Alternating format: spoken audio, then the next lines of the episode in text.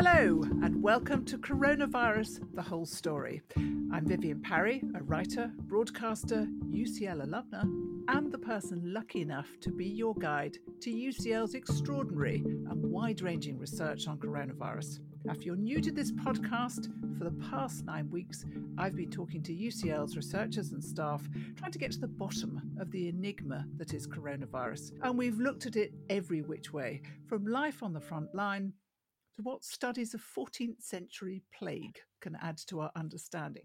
A lot, it turns out. There's still time to catch up. You can find all of our episodes on the UCL website or through your favourite podcasting app.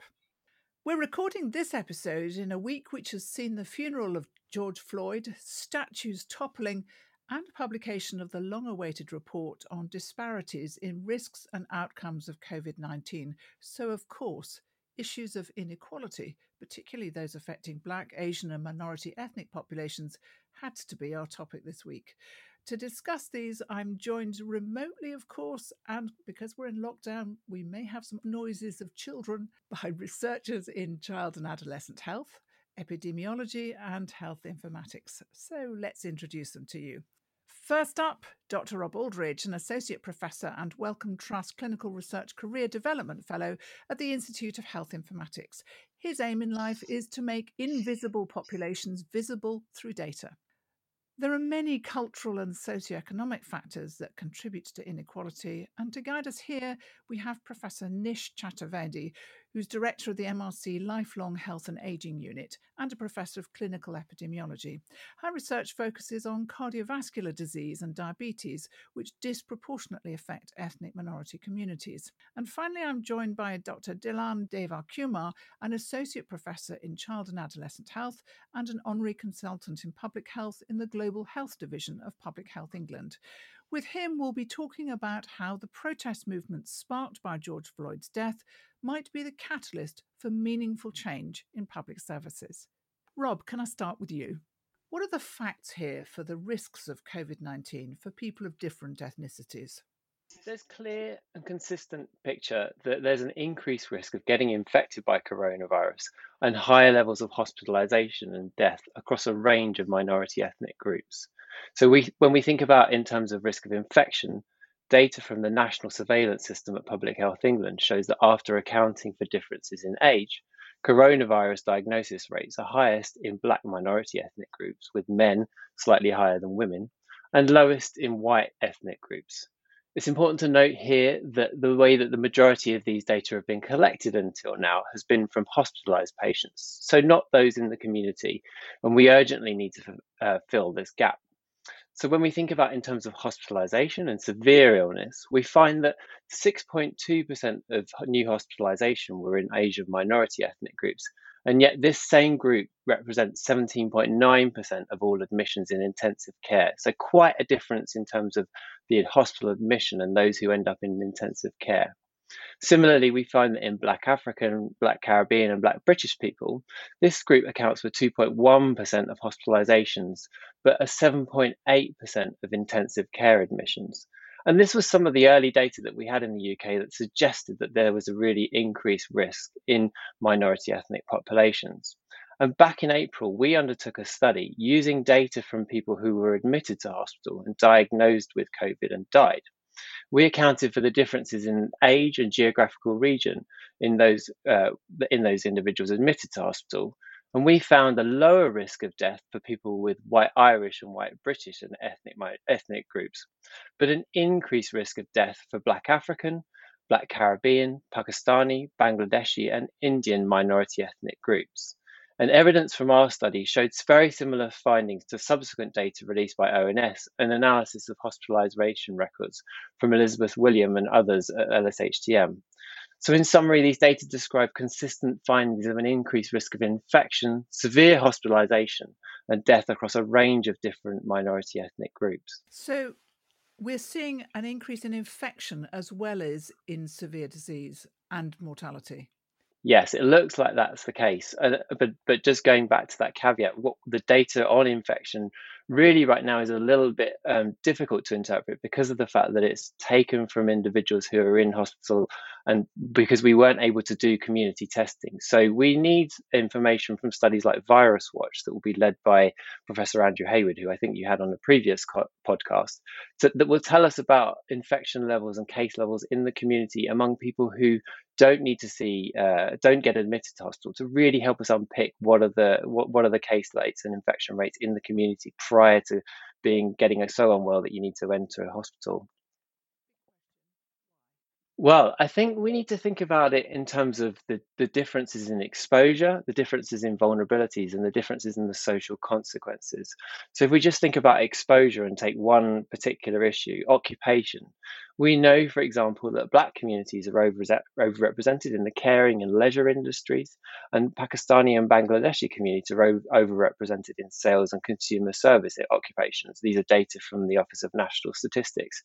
And we know that a major risk factor for being exposed to this is, the, is relates to the number of people you come in contact with and the kind of levels of protection when you, you have when you're in those uh, occupational roles. So that's so that will put these individuals at an increased risk, and we know that minority ethnic groups work at higher rates in these in these groups.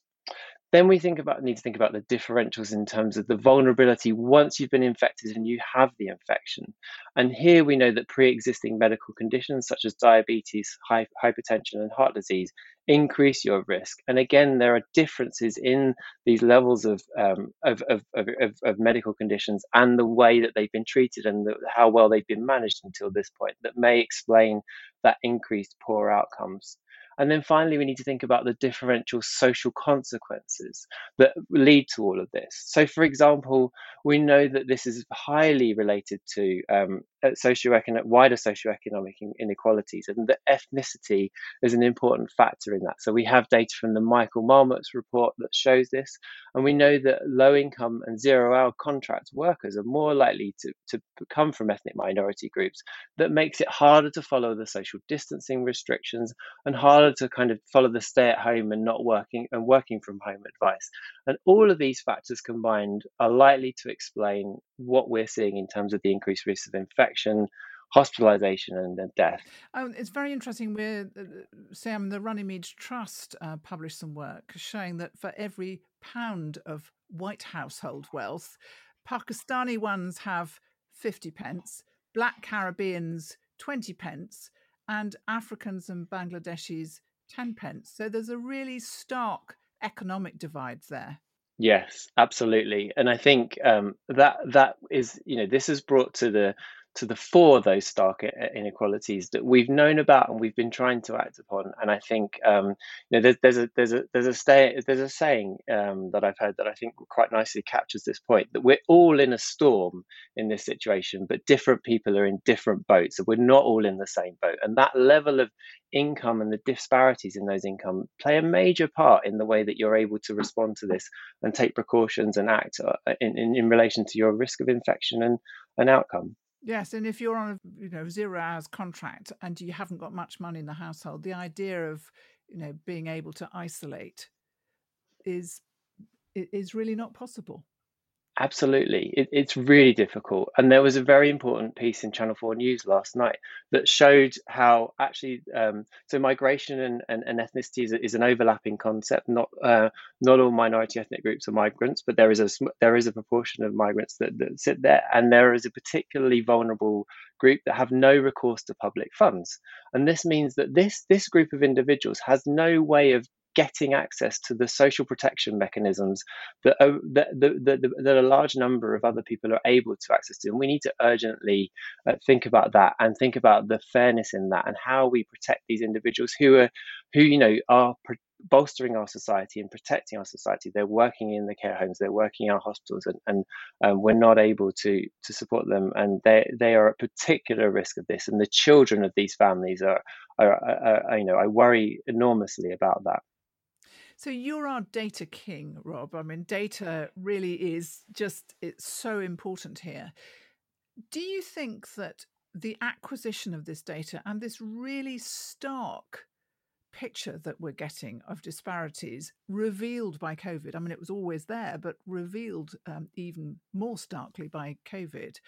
is going to have an impact?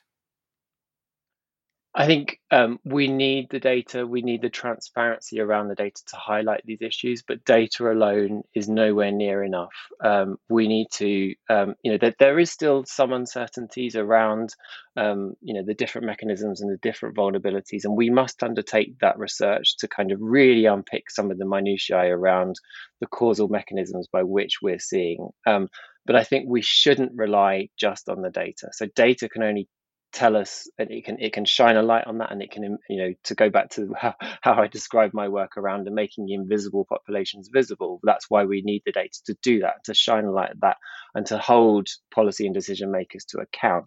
But we also you know need to act now and so and data doesn't doesn't you, you, we don't need data to do that. We know enough to take action to you know start reducing the risk of infection and hospitalization and death in these groups and we don't need any more data to do that and we must act this is an urgent situation that needs to be acted upon now Okay, thank you. Uh, Nish, can I bring you in now? Because you've been researching the impact of disease on marginalized communities long before coronavirus uh, came into view. What have you found in your research that can help explain why people of different ethnicities have such a high likelihood of dying from COVID? There are marked ethnic differences in certain pre existing conditions, comorbidities, such as diabetes, heart disease, and stroke, high blood pressure, and respiratory disease, that may offer some insights into why certain ethnic groups are at particularly high risk. Um, so, I'm going to talk about the differences in risks the different interrelations between these conditions, gender differences, and differences in age of onset. So many of these ethnic minority groups share an excess risk of diabetes. People of Black African descent have about a threefold excess of diabetes compared to white Europeans. In people of South Asian descent, that excess is fourfold. But there's considerable heterogeneity within these groups so, for example, within South Asians, diabetes prevalence is markedly higher in Bangladeshi um, origin populations than Pakistani folk. And people of Indian origin have the lower rates of diabetes, but I must stress that all these groups have very high rates of diabetes compared to white Europeans. We also see greater risks of high blood pressure in people of Black African descent less so in South Asians. And I've mentioned that interrelationships between these comorbidities differ in the different ethnic groups. So, for example, diabetes is well known to increase the risk of cardiovascular disease, uh, that is, heart attack and stroke. And unsurprisingly, we do see that in South Asians. But it, strikingly, we don't see that in people of Black African descent. So, despite high rates of diabetes and high rates of hypertension, um, risks of coronary disease in particular uh, are, are, lower in people of Black African descent. And this is especially true in men. So um, we're aware that co- severe COVID uh, appears to affect men uh, much more than women. And in general, comorbidities are much more frequent in men than women. But this is less true in people of Black African descent. So, diabetes, hypertension, obesity much more frequent in, in uh, women of Black African descent than men. So I would suggest that maybe COVID disproportionately affects uh, women in, in, those in that ethnic group, which is fascinating. And and one of the things that we've come to see now is that COVID is not just a respiratory disease, a respiratory infection. People are beginning to see it as also a vascular infection. So it's getting into the cells that line the blood vessels and it's causing chaos throughout the body through um, the vascular system which of course if it's in a, a, a already uh, parlous state um, is going to mean uh, that the infection is more severe.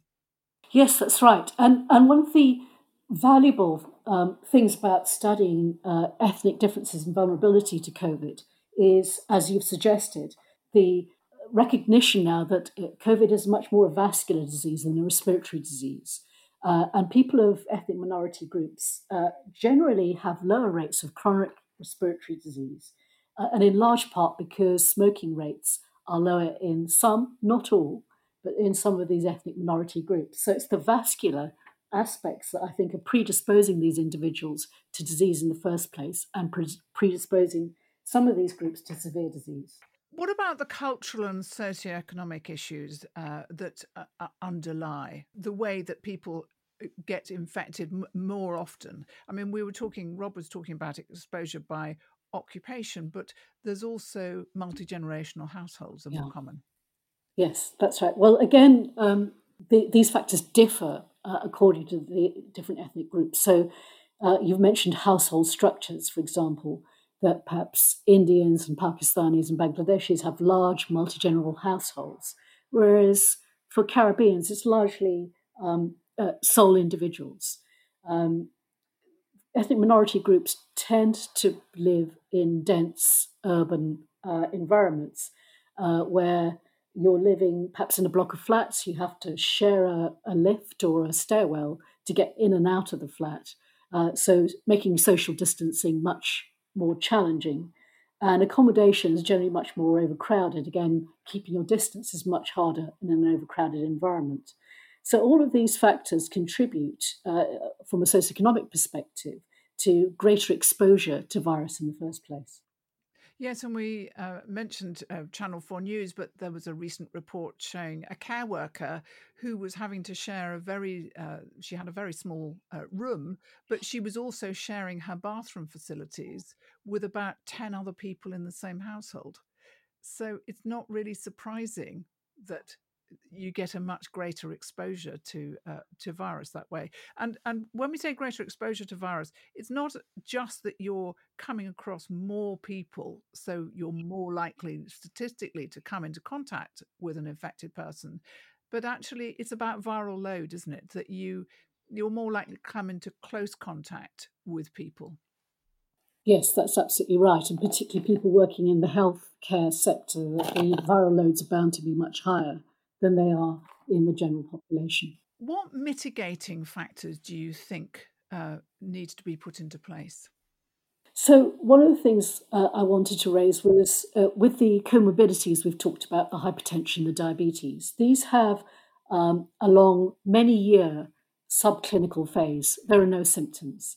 Um, we have an NHS health check system that um, kicks off at the age of 40, where people are checked out for things like diabetes and hypertension.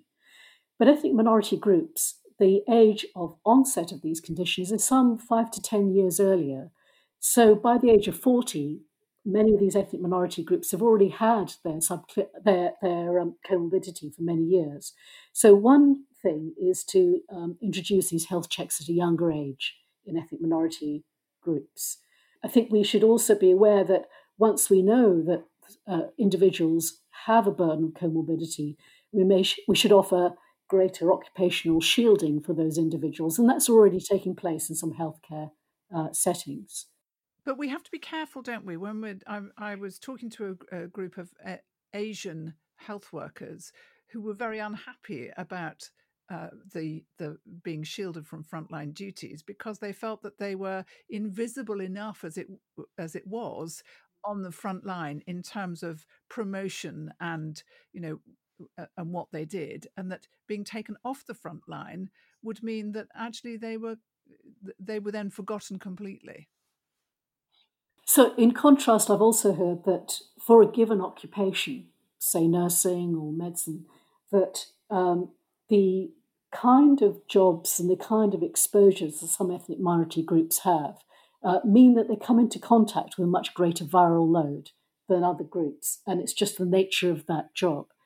And that's something that uh, the British Medical Association has been very concerned about. So I, I, I think it's a difficult issue. And I think there's a balance to be sought here around the quality of the occupation that people have and their desire to contribute, which is very natural to, to the national effort.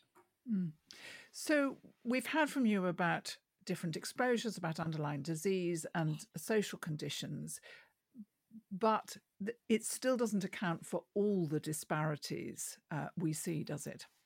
At the moment, we don't have high quality data on either the health or the socioeconomic factors that determine risk of disease in any of the data sets that we might talk about. So far, the data analysis shows that these factors account for some, but not all of that, not all of that excess risk. So there are other factors going on.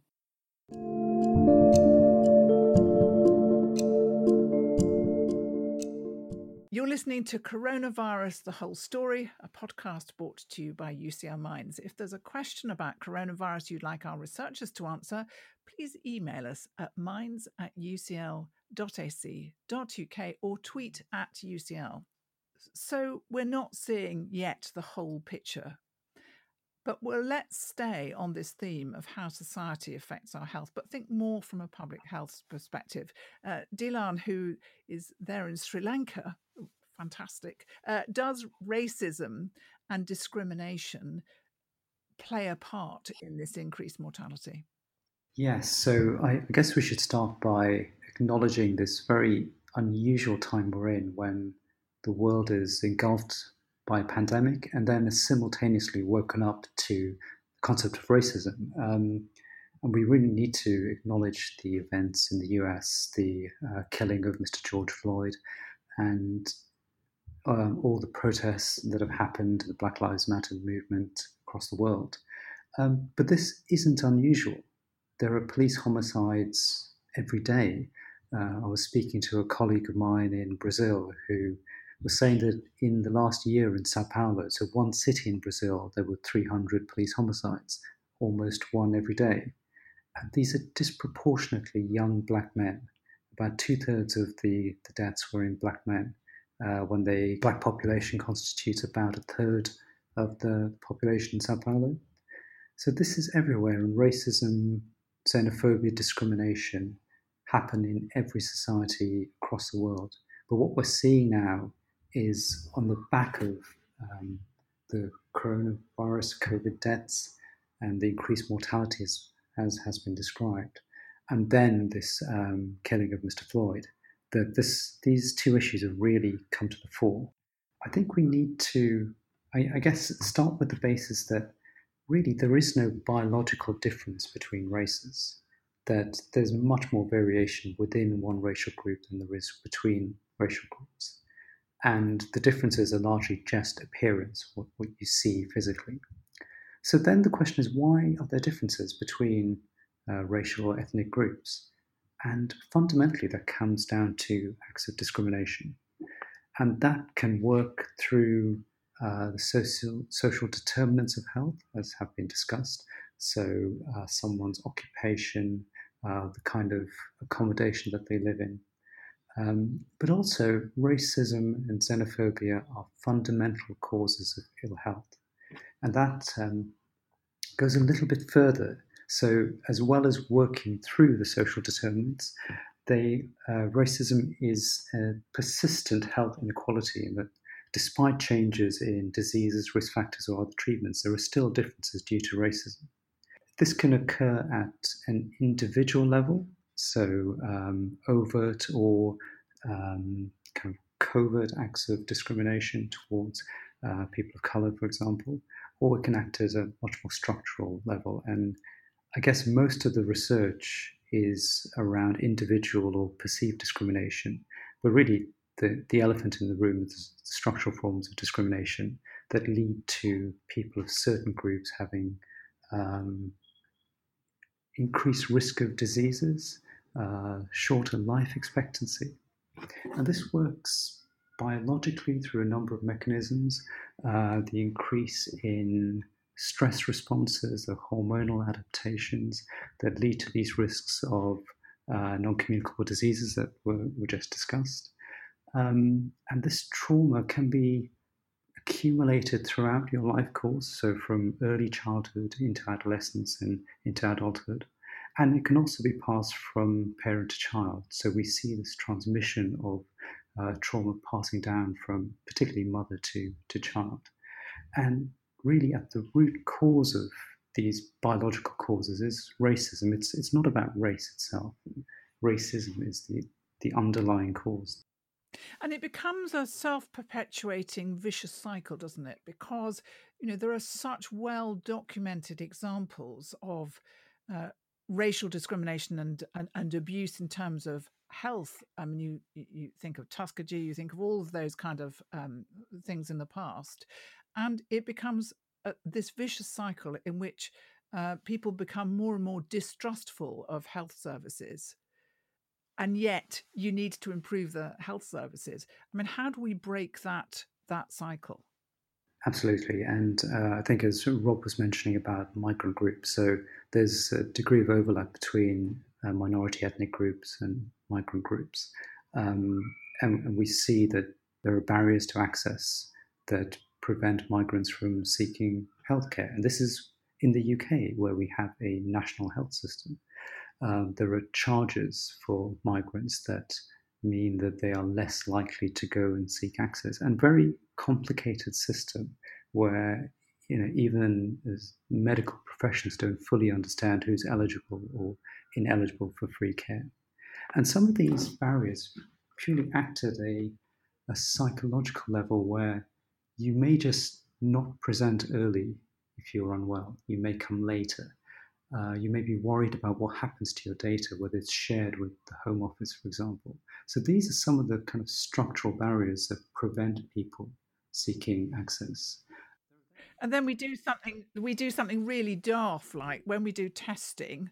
Uh, we do it in places, drive-through places, where only people who've got a car uh, can use, which was just which was just ridiculous and which immediately cut out perhaps you know that some of the most vulnerable people who were most likely to be affected by covid yeah um, absolutely if we, if we think about the use of technology as well and um, we, we assume that everybody has access to kinds of technology to a car for example and proportions of the population don't have this access and it's disproportionately people of color who don't um, and and there are other things. So cultural factors, um, language is one, and that's a, a simple um, idea.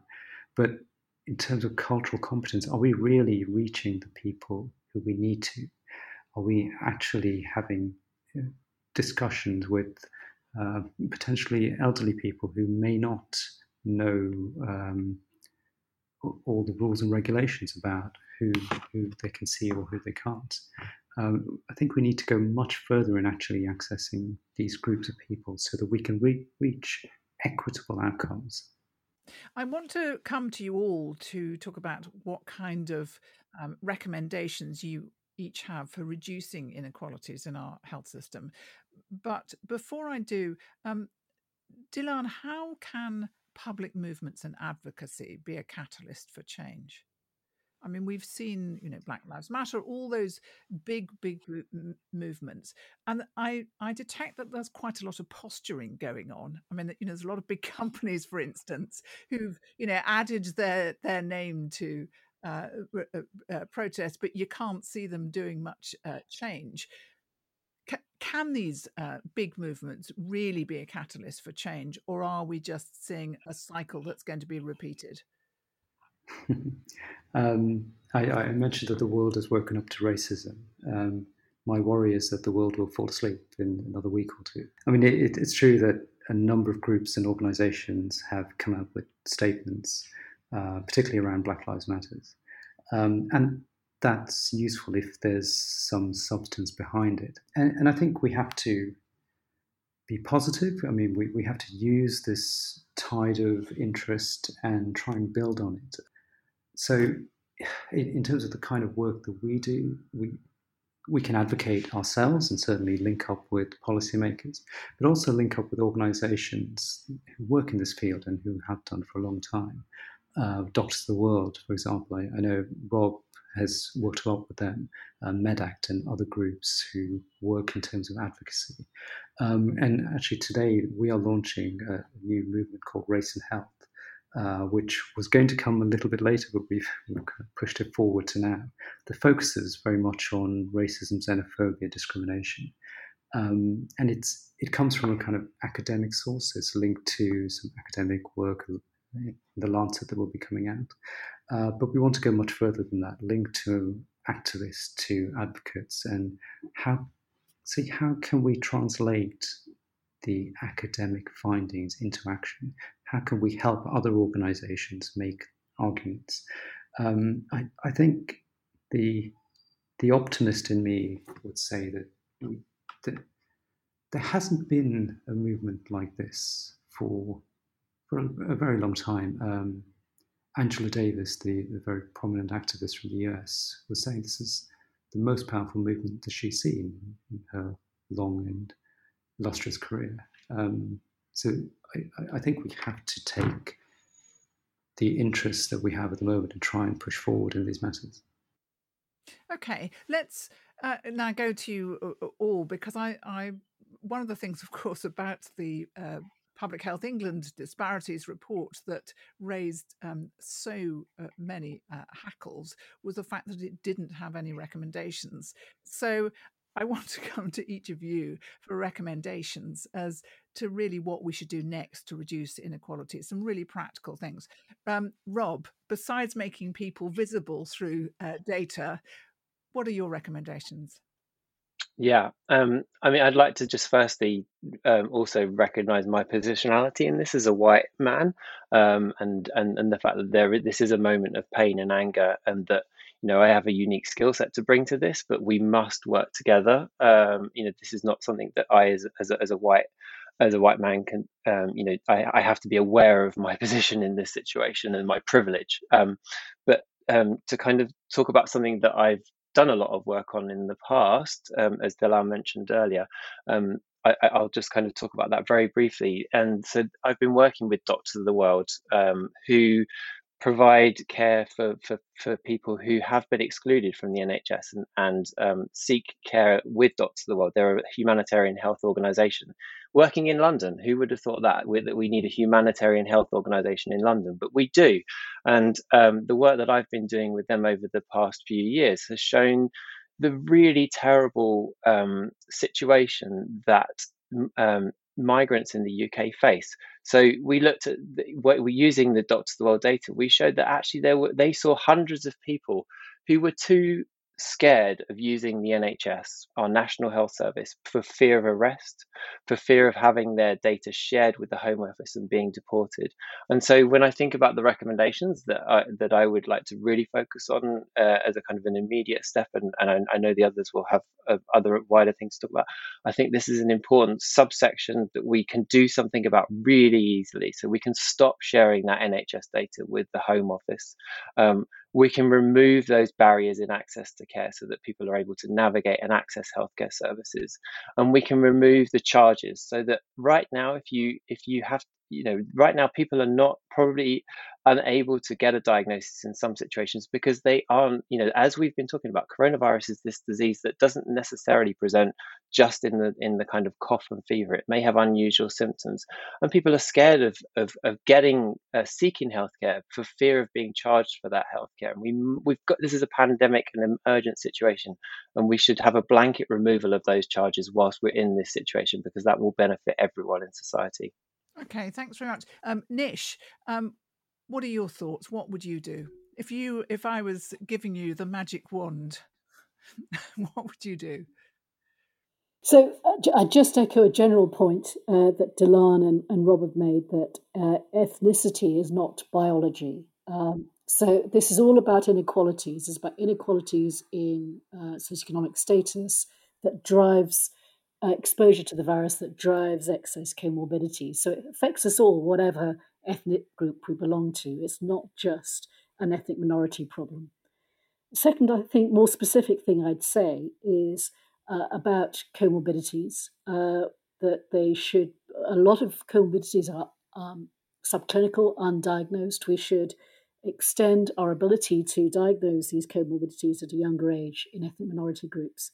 They're also poorly managed. In large part, hypertension is poorly controlled. Diabetes is not well controlled um, we should increase our efforts through primary care to ensure that blood pressure, diabetes, cardiovascular disease is prevented, or if not prevented, treated to the highest possible standard in all groups. And actually, we were talking about the biology there. My background is in uh, genomics, and one of the things that we must make sure is that as we increasingly go towards a personalized medicine, that we represent all groups within um, uh, uh, data sets. Uh, I think it was very interesting to see that 23andMe suddenly revealed that they've been selling all these, um, you know, tests, and it's all based on a on a on a on a Caucasian centric uh, data set and we mustn't allow that uh, to happen because it further disadvantages people. Um, let's come to you, D- Delan. I'm giving you the magic wand. Uh, you've suggested some things. What would be your top your top re- recommendation? So I, I, think probably similar to the, the previous speakers, um, reducing barriers to access, uh, linked with actual engagement and going out and speaking to uh, groups who may be more vulnerable. Um, but but I also want to draw uh, attention to the many groups who have commented on this. So. Um, one of the criticisms of the Public Health England report was that it didn't have recommendations, but had a consultation process. Uh, in the British Medical Journal this week, there is a uh, an article on this and a summary of some of the main recommendations from the different groups, and and it's things like NHS England should look at changing ways in which, which ethnic minority staff are represented and including decision making. It's um, taking stratified risk assessments for particular health worker staff. So there are a number of recommendations out there already from these specific groups. Um, I think leadership is important and representative leadership that going forward, you know, it may not be this pandemic, it might be the next one that comes along. Um, but we need to have leadership within the health service that looks like and that can speak to the whole population. Yes, and we're still in a situation, aren't we, where the, the, the, for the GMC, for instance, the number of complaints against ethnic minority doctors, which come from hospitals, are uh, uh you know ridiculously out of uh, uh, kilter, and so there are all sorts of discriminatory um, practices in hospitals which don't allow that leadership, which I absolutely agree with you is is vital to the future. There is so much here to discuss. Uh, we're going to have to bring this to a close, and uh, I hope that. So this is a plea to the people at UCL. We'd like to do more on this, uh, please, because we've only just begun to scratch the surface here. So You've all been terrific contributors. Thank you very much. And you've been listening to Coronavirus, the whole story, with this episode presented by myself, Vivienne Parry, produced by UCL with support from the UCL Health of the Public and UCL Grand Challenges, and edited by the splendid Keris Bradley. Our guests today were Dr. Rob Aldridge, Professor Nish Chaturvedi, Dr. Dylan Deva Kumar, and if you'd like to hear more of these podcasts from UCL Minds, subscribe wherever you download your podcasts or visit ucl.ac.uk forward slash coronavirus. This podcast is brought to you by UCL Minds, bringing together UCL knowledge, insights, and expertise through events, digital content, and activities open to everyone. I hope to be with you again very soon. Bye for now.